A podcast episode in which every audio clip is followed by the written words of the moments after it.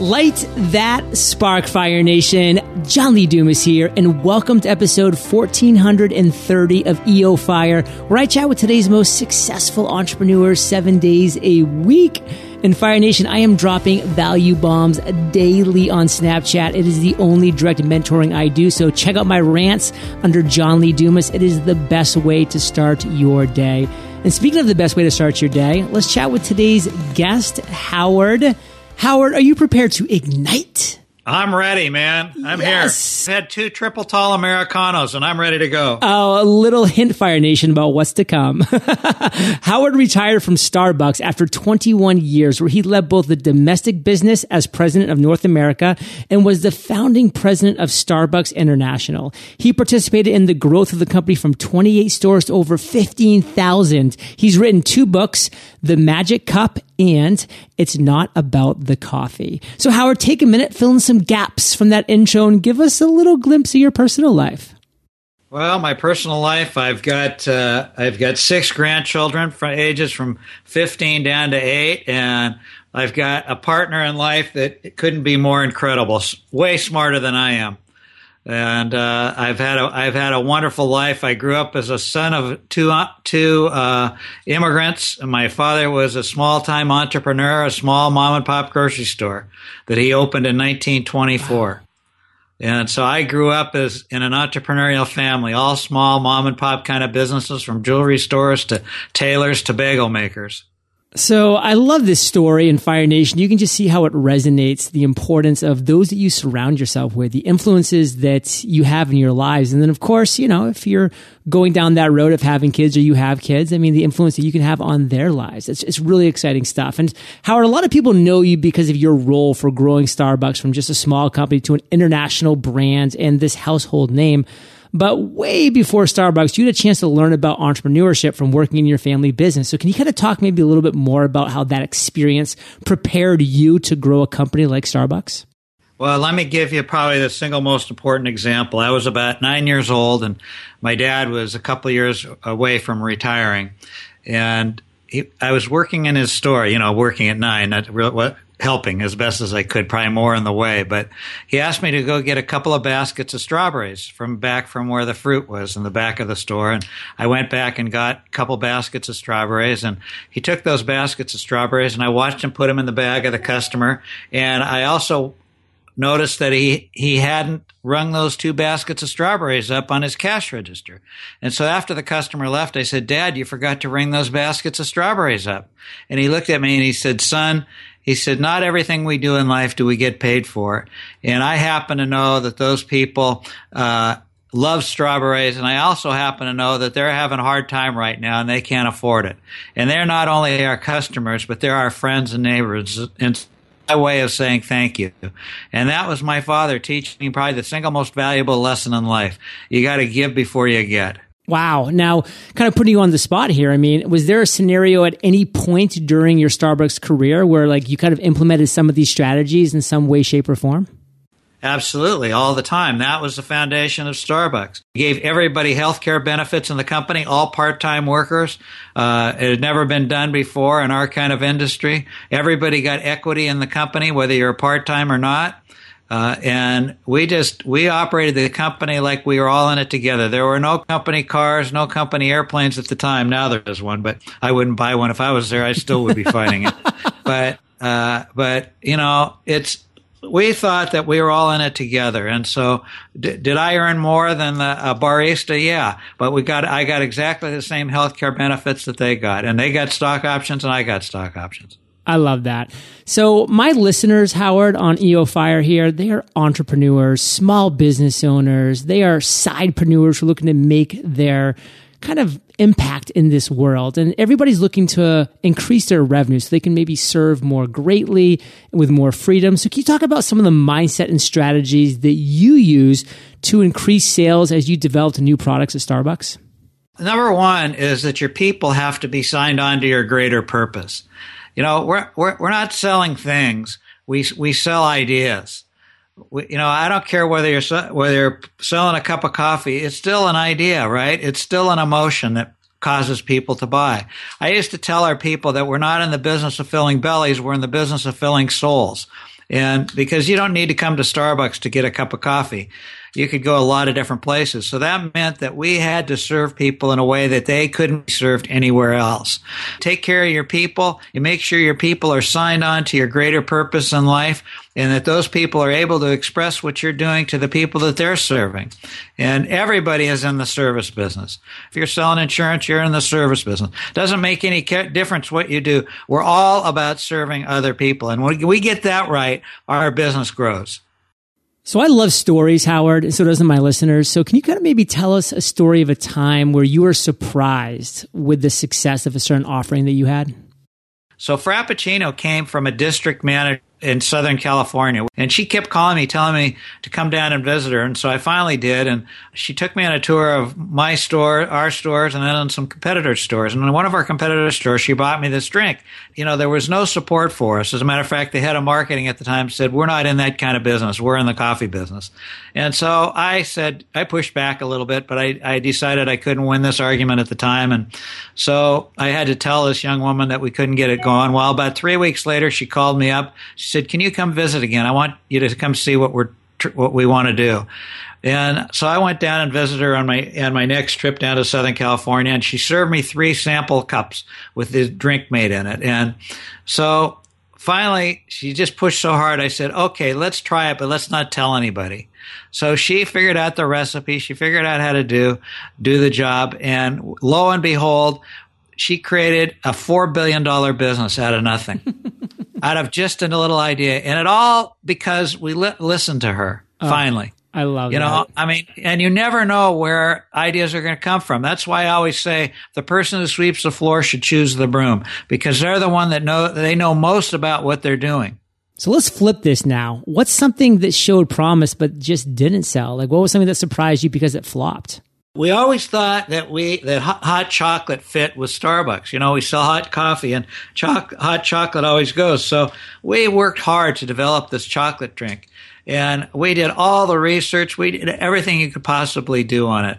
We put it out there and within one week it was dead. We had totally misjudged the customer and we had to pull it out. But we always operate under the philosophy, as long as you don't do anything illegal, immoral, or unethical and you don't poison anybody, that was a big thing at Starbucks, then, then you might as well try it. The second one that absolutely failed, we'd done a joint venture with Pepsi. Uh, Pepsi did all this research and we put it out there, the most beautiful bottle you can can imagine. Matter of fact, I have this bottle sitting in my desk right now, and it's uh, it's in a plastic container, and you know that that thing got out there, and after spending millions of dollars, it was an abject failure. But you know what it caused? It spawned another product called bottled Frappuccino, which became a huge international business. So you just don't know in life. Howard, you're a pretty upbeat guy. You seem very optimistic, and you know you are an entrepreneur. I mean, you've had the ups, you've had the downs. You had a 21 year yeah. career at Starbucks. I mean, yeah. you definitely encountered some setbacks and challenges. Can you actually take us to what you consider your worst moment as a leader of Starbucks, and really tell us that story? Single worst moment as a leader of Starbucks. It was three o'clock in the morning, West Coast time, and I got a call from our regional vice president in Washington D.C. And, you know, I'm not used to getting calls at three o'clock in the morning. So I knew something was up, that it was had to be serious. So he got on the phone and he said a disaster's happened. So what's going through my mind quickly is, you know, there's uh, something's burned down. So I had no idea. And he, and he told me this story. Three of our young people had died in a bungled holdup in Washington D.C. in a Georgetown store. No way was I prepared for that. I never thought in my wildest imagination that three young people would die because of selling a cup of coffee. Just didn't enter my mind.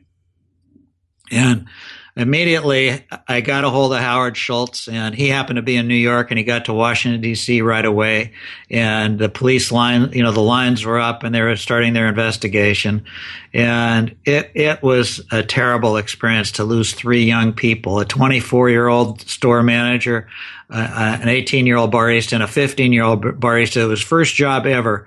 And his parents were so proud that he got a job at Starbucks. And, and here he di- had died because of uh, this bungled holdup. And, you know, it was, I don't, I don't think I've ever been sadder or, or more emotionally drained during that time. We closed that store and we dedicated all the profits of that store. We still do to uh, to uh, getting rid of violence in Washington D.C.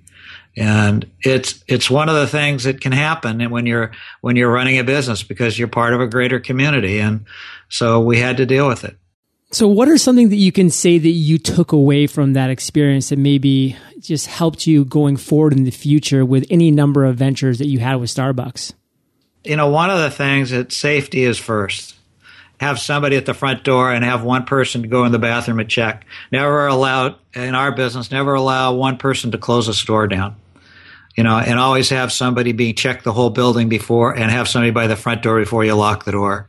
And so it was those kind of things that really made us really aware of that safety was so important and our people's lives were a hell of a lot more important, you know, than, than costing us a few extra bucks. And so, you know, you got to be conscious of all those things because it's, you know, we, we, you know, we'll have to look out for our people's well-being. it's not just what they do for us; it's what we do for them.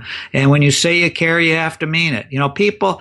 You, you hear all the time CEOs say people are our most important asset, and I think that is totally wrong. People are not assets. Assets you own, people you don't. You know, assets when you when you they're trucks, they're computers, and when you turn them on, they pretty much always give you what you expect people are human beings. We never give each other exactly what we expect. It's usually either more or less, you know, and that's the way it is in life. But, you know, we have responsibility for our people and we have to take that responsibility seriously.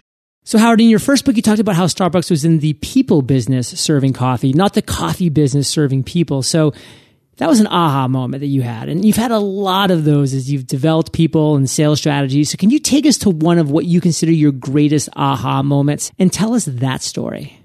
I was with the company for a very short time and I, you know, I, we'd get customer comments, you know, in writing all the time. And I had come back from a trip and there were, you know, probably a couple hundred on my desk and I started reading through and there were three that just struck me. And uh, it, it, basically said, uh, you know, you guys are awful arrogant about your coffee. You think that you know more than your customers know. And, you know, we can all go, we can go different places to get coffee. We want to be treated respectfully. And I started to think about that and I started to look at what we were doing. And it was early days. And it's like very, every entrepreneur thinks that their service or their product is the cat's meow. And that's what everybody thought at Starbucks. They thought that they were in the coffee business serving people. And I, that's when I came away with that idea. No, we're in the people business serving coffee. And what matters most is that we care about the people. So I, I invited those three customers to come to the support center in Seattle. And I got the whole leadership team, maybe a hundred people, and I got everybody together plus all our store managers. And I had those three customers tell us about what they were feeling. And then we got to ask them questions and have a conversation. And that, that began a systemic change at Starbucks in this little company called Starbucks to realizing that we really were in the people business. And that's really what drove the company. Fire Nation, if you think Howard's been dropping value bombs so far, just wait till after we get back from the word from our sponsors. The excitement and energy that comes from launching a new product or service for your audience is amazing, but the several steps required to get you to the launch can be overwhelming. First, you have to come up with the idea, then actually create it, and finally present it to your audience and ask them to pay for it. Enter the importance of a payment processor. But a lot of payment partners don't make accepting payment from your customers that easy. Luckily, with Braintree, it's different. Braintree lets you accept all forms of payments, including PayPal, Apple Pay, Android Pay, and more. Now you can take them all in over 130 currencies. And as your company grows, Braintree will stay by your side from your first dollar to your billionth. All it takes is a couple lines of code to get you started in a single integration. To learn more, visit visit braintreepayments.com slash fire. That's braintreepayments.com slash fire. Fire Nation, you've heard the expression time is money, right? Well, it's true, especially when you run a business. You can't afford to waste time taking care of your legal needs, and that's why you should use LegalZoom. If you work with a typical attorney, they'll charge you for their time. It's called the billable hour. And lots of times they won't tell you how long it'll take in advance. But LegalZoom is different. They're not a law firm. They spent the past 15 years making sure that you get the most out of your time by building a useful website and offering amazing customer support. If you need legal advice, LegalZoom works with independent attorneys licensed in 48 states who are more focused on helping you than logging billable hours. That's why millions of people have trusted LegalZoom. You can expect quality legal help and flat fees instead of expensive hourly rates. Invest your time and money in your business and use LegalZoom for your legal stuff. And save even more by entering EOF in the referral box at checkout. Visit LegalZoom.com and enter promo code EOF. So Howard, we're back and you know, you talk a lot about strengths and you talk about weaknesses. Let's kind of maybe focus on something that allowed you to achieve success at Starbucks as an individual, like you personally. Cause Fire Nation, like we're listening to you right now, we're like, wow, like Howard did so much over the 21 years. What's something that you kind of look at as one of your biggest strengths? Biggest strengths is that I know myself not that I'll ever completely know myself and and that I'm in tune with what my values are. I have a document. Matter of fact, I'm looking at it right now because I see it every day. I carry it with me wherever I go. And it's Howard in 50 words or less. And it starts with my core values. It starts with my eight core values. What what I try to manage my life by. So the first core value is honesty. Well, everybody would say, probably if I asked everybody, and everybody in the audience would say, I'm honest. But each of us might have a different way of acting or making decisions on that word honesty. And so I had to define what honesty meant for me. You know, we all tell little white lies once in a while, you know, that's just part of life.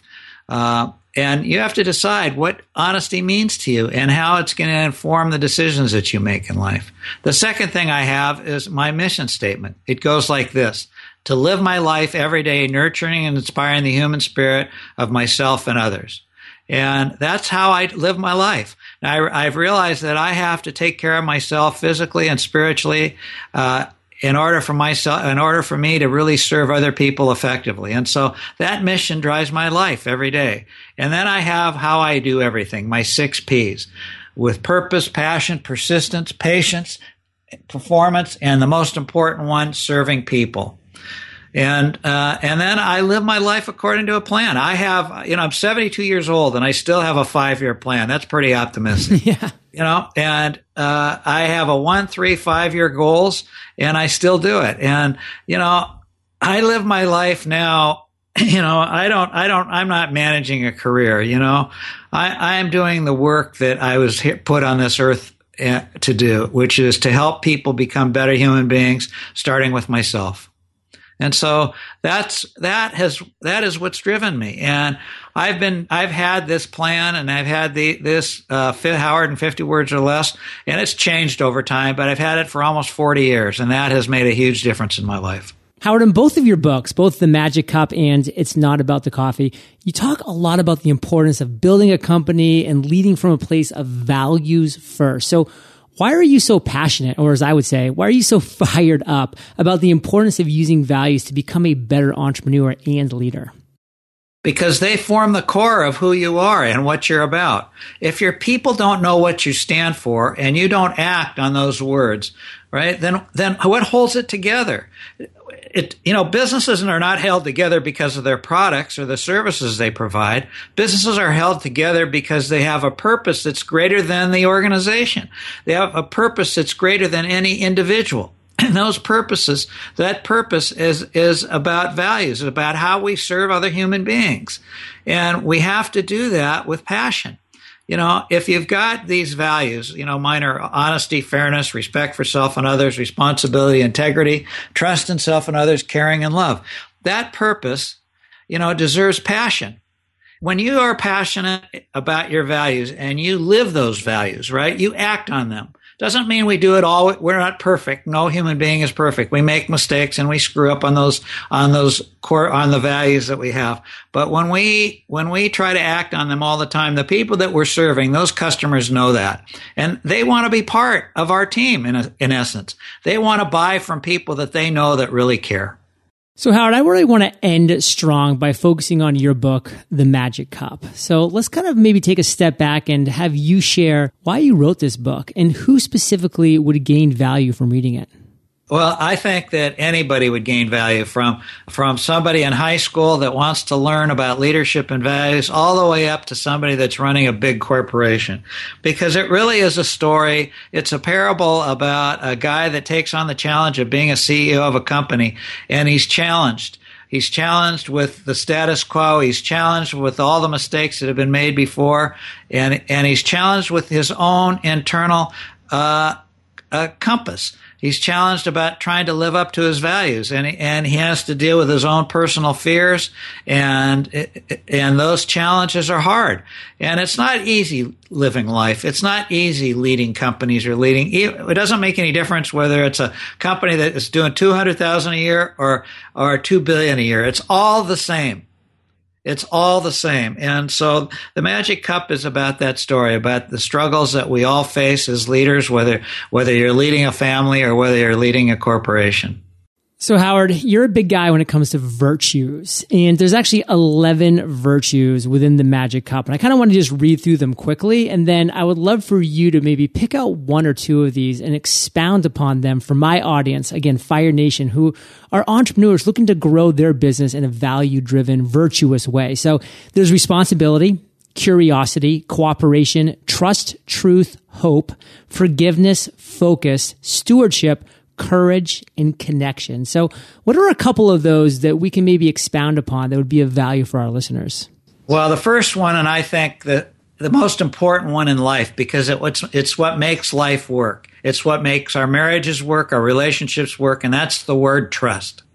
And if we don't have trust between us, we have nothing.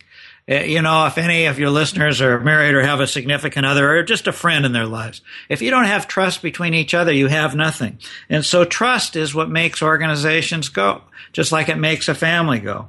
And if we can't trust each other, and I always operate on the idea that I give trust before I get trust. I always thought, you know, I have always heard some leaders say, well, people have to earn my trust. And I say, no, they don't. I, the, people have to the people have to not earn your trust. You you have to earn their trust. And you know, servant leadership is about giving trust. And so I think leaders have a responsibility to trust their people first until their people have proven that they're not trustworthy. And then even when that happens, that you try to help them become trustworthy. The second one is forgiveness. There are no perfect human beings. And the first person you're going to have to learn to forgive is yourself. You're going to be able to have to look in the mirror and say, I screwed up. I didn't do it in the right way and forgive yourself and then go ask for forgiveness from your people. You know, put it right out there. Just like sometimes you have to ask for forgiveness from your children or from your spouse, you, you've got to learn to put it out there. And that means you need to be vulnerable.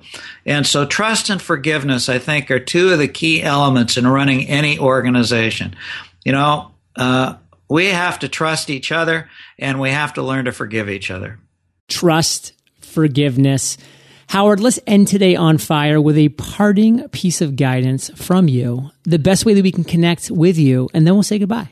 Okay. The best way to connect from with me is hb at howardbehar.com or through my website. Here's what I believe about life. You know, if somebody reaches out to you, you have a responsibility to reach out back.